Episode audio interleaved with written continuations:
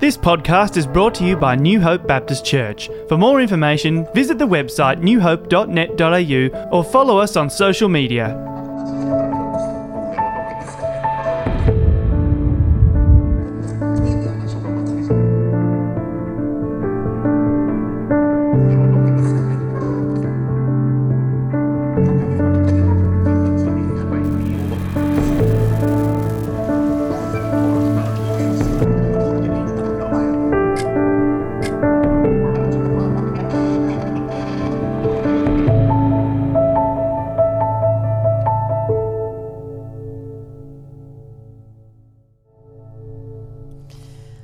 We're going to continue our uh, sermon series about the Psalms this morning by reading Psalm twenty-two. So you might like to pull out your Bible and turn to Psalm twenty-two, which I think sets out one of the greatest invitations of the Christian life, which is to live a life in connection with the Son who was crucified and raised to new life.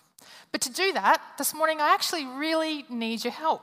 So I'd like you to turn to someone who's in your approximate vicinity this morning, and I'd like you to answer this question.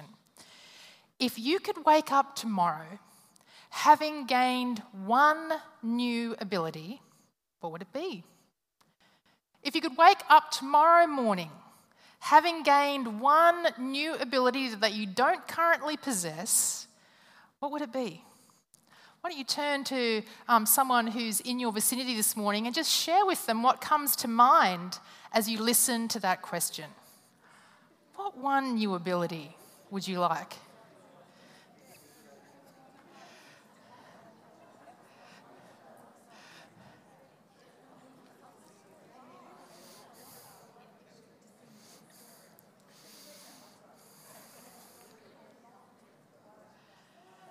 I can hear those brains turning. Come on, what one new ability would you really, really want?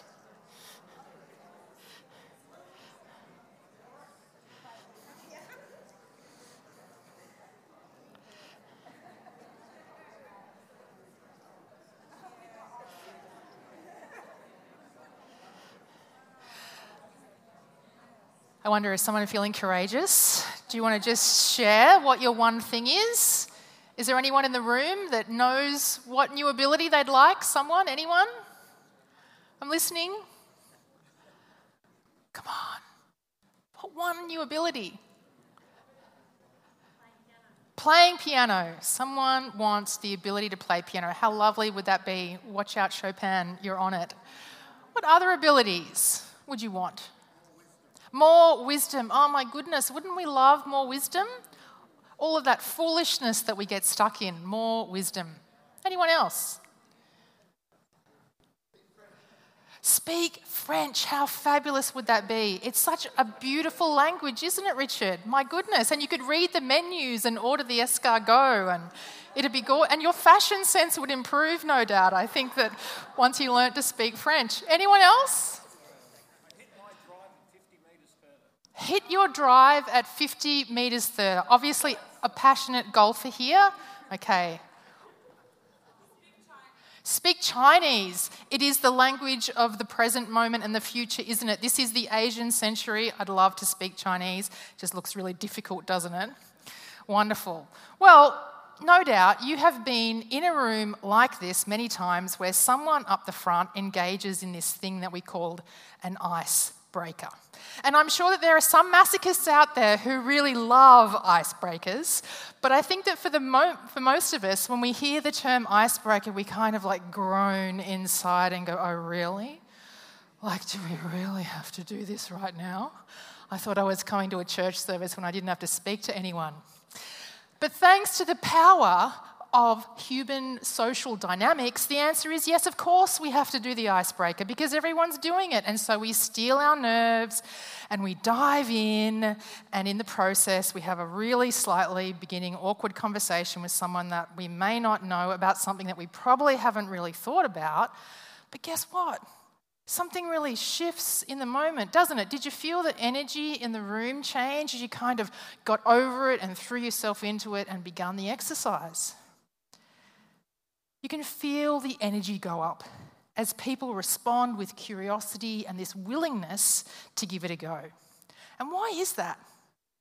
Why is that? How do we go from groaning reluctance in one minute to this burst of energy so quickly? Well, I'd like to suggest that when we dive into the sea of vulnerability together, a profound wave of connection and trust rises up. When we all dive into the sea of vulnerability, a wave of connection and trust rises up. Now, I'm sure that you've been told, look, if you want people to vul- be vulnerable, what you need to do is kind of like construct a house. First, you need to lay a foundation. You need to lay a foundation of trust and connection, and only once you've laid that foundation will people feel safe enough to be vulnerable. But actually, icebreakers are proof that we have that exactly backwards. Because icebreakers invite you to talk to a person that you have no history with, no shared foundation of connection and trust, and to dive headfirst into the sea of vulnerability. And what do you know? It's the dive that creates the connection and the trust. It's the vulnerability that actually creates the connection. If you want to connect, don't wait, be vulnerable. And understanding what creates connection is incredibly important in a moment in our culture where one in three Australians say that they are experiencing loneliness. And where many Australians, especially eighteen to twenty-four-year-olds, say that social experiences make them incredibly anxious. And where one third of Australians say they're not actually part of any friendship group. And of course, the physiological implications of this is catastrophic, as the studies begin to show us that social isolation and loneliness has the same impact on mortality and health as issues like obesity. One of the best examples of vulnerability's ability to create connection is this wonderful study that was conducted just over twenty years ago by a doctor called Doctor Arthur Aron. Picture this for a minute. A man and a woman walk in separate doors in a laboratory. They've never met before. They sit down at a table, and over the course of ninety minutes, they answer thirty-six questions. And at the end of the thirty-six questions, they sit for four minutes, looking each other in the eye in absolute silence. Spoiler alert, six months after this experience, a number of these people got married. So the thirty-six questions, they begin pretty innocuously. Question one, given the choice of anyone in the world that you could have over for dinner at your place, who would you choose? Question five, when did you last sing to yourself? But the questions quickly become increasingly probing. Question ten, if you could change anything about the way that you were raised, what would that be? You actually answered question twelve this morning. If you could change, uh, if you could have one ability tomorrow morning, what would it be? Question twenty-one, what role does love and affection play in your life? Question thirty, when was the last time you cried in front of another person? And the final question, question thirty-six, why don't you share a personal problem that you're wrestling with and ask the other person to give you some advice? And after they've given you some advice, um, get them to reflect back to you how they think you feel about the problem that you just shared. And then just sit there. After you've given all of these funny, intimate, poignant answers, and have told more things to a total stranger in the space of an hour than you've probably told to some people who have known you for many years. Just sit there and stare into one another's eyes for a full four minutes. What a thrilling and terrifying four minutes that must have been. As you try to maintain eye contact and breathe normally, across a table from a person who this strange process you've just experienced has accelerated the intimacy between you, and where you feel like they're actually really seeing you in ways that some people you interact with every day never do. They see you more clearly, more fully than people who know you well. Shared vulnerability creates connection. And this morning, I want to draw a parallel between these thirty-six questions in, uh, in uh, this doctor's study and um, these one hundred fifty psalms that we're thinking about over these coming weeks. Because I reckon that the psalms are a little bit like listening to someone give one hundred fifty answers to a bunch of questions that are just slightly out of earshot. I noticed that on the WhatsApp group we've got going around this sermon series, where we're reading the Psalms together during the week in anticipation of the sermon, people are really interested in the question, what was the situation that prompted the Psalm? What was the context that the writer was responding to? You might say they want to know the question that the psalmist is addressing, which of course is a fascinating but ultimately unknowable question. But more importantly than just listening to one person speak, like in the experiment, the Psalms have this incredible power to uphold both sides of the conversation. Sure, you get to sit across the table and you get to listen to someone reflect on the events of their life, both the good things and the devastating things. But at the same time, when we put the language of the Psalms in our own mouths, on our own lips, they give us words and images and a visceral experience that interprets and resources and enables us to process and to understand the events in our own lives. Sure, the Psalms aren't our words, but that doesn't mean that they don't have this extraordinary ability to narrate our own experience. For the Psalms contain a vast ocean of vulnerability that invite us to dive in so that we might experience a profound wave of connection and trust in the relationship that matters most. That is our relationship with God. And Psalm twenty-two, I think, exemplifies this dynamic in the most direct way, because it gives extraordinary voice to someone wrestling with a profound loss of connection in their relationship with God. It begins, "My God, my God, why have you forsaken me? Why are you so far from saving me? Oh my God, I cry out all day, but you do not answer, by night, and am not silent." Then after those two devastating and dramatic verses, it feels like the psalmist is trying to reach out for some kind of thread of hope, because they then go into their history and connect with what they know, taking a step back to remember, "Yet you are enthroned as the Holy One. You are the praise of Israel. In you our fathers put their trust. They trusted and you delivered them. They cried to you and they were saved. In you they trusted and were not disappointed." And then it's like they cycle back into this experience of forsakenness as it overwhelms them and as they think about how others must see them. Verse six, "But I am a worm and not a man, scorned by men and despised by people. All who see me mock me. They hurl insults, they shake their heads. Yeah, he trusts in the Lord. Let the Lord rescue him. Let him deliver him, since he delights in him." And then again, the psalmist regroups and connects with the God who has been there since the very beginning of their life. Verse nine, "Yet you brought me out of my womb. You made me trust in you, even at my mother's breast. From birth I was cast upon you. From my mother's womb you have been my God. Do not be far from me, for trouble is near and there is no one to help."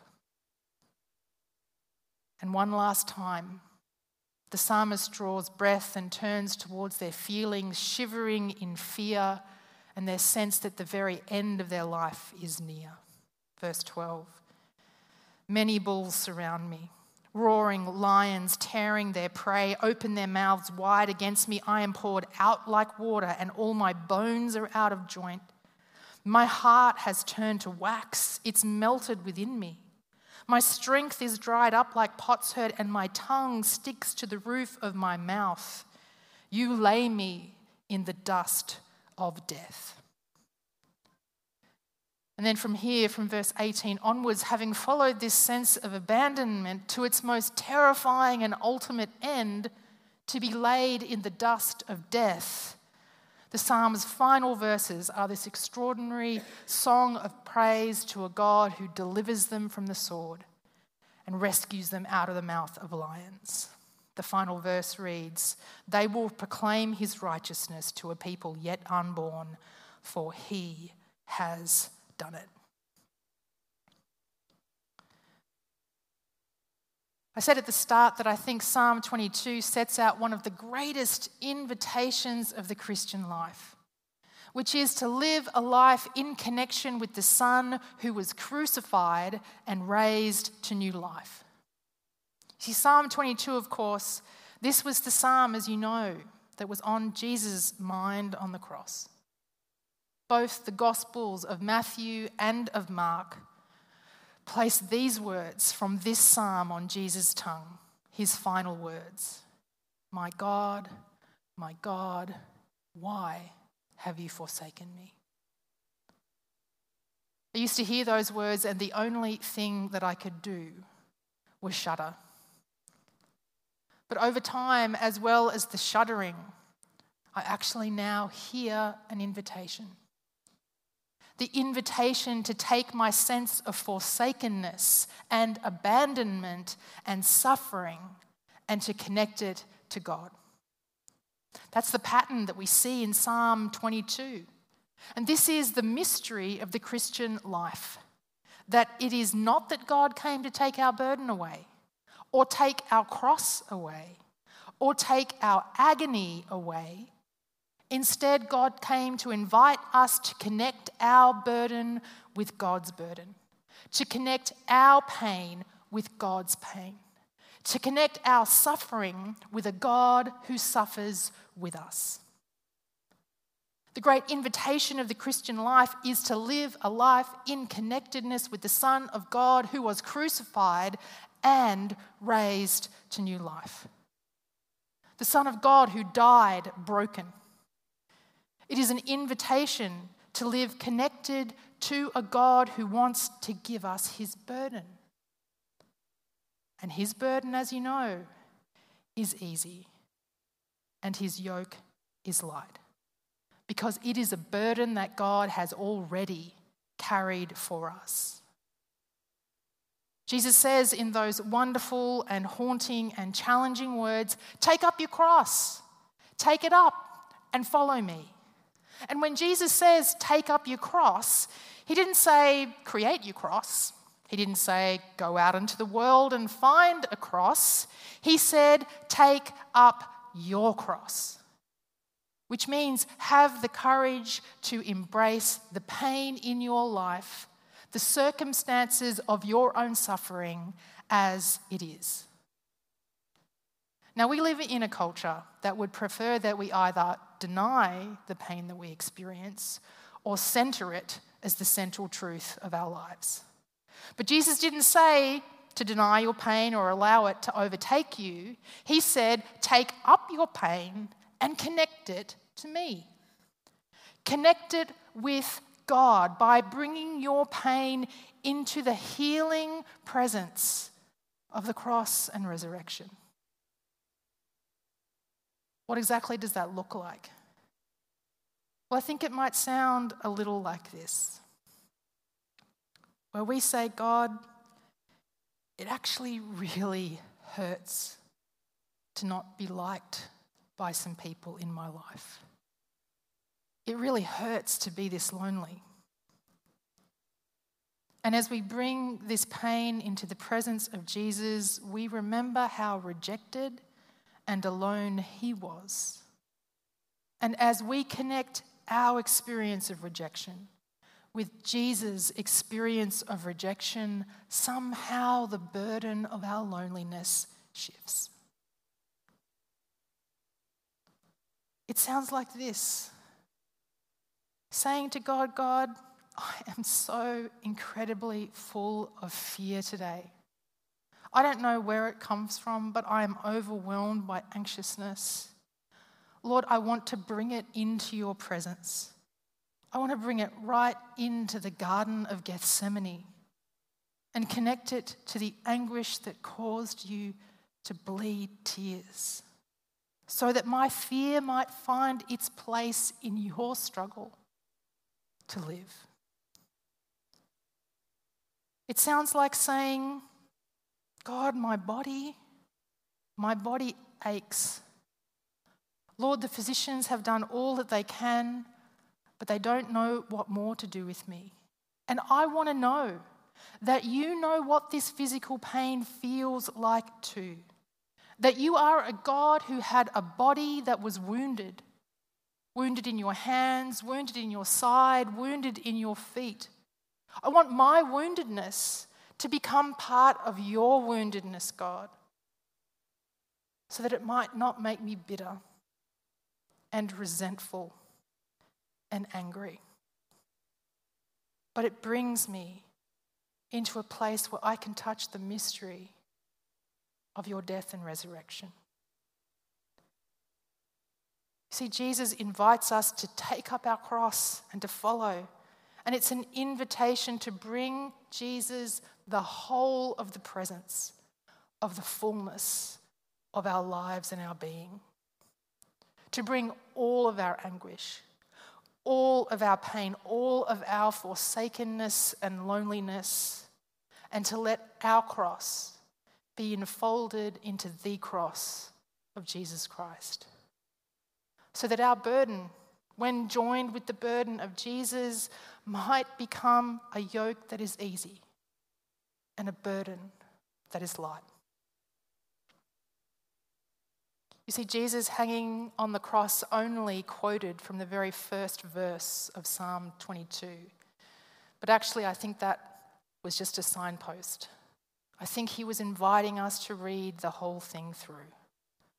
So that every time we imagine Jesus on the cross saying these words, we might remember the psalmist who through this psalm dives into an ocean of vulnerability by speaking out their deepest fears so that we might experience a wave of connection and trust with God.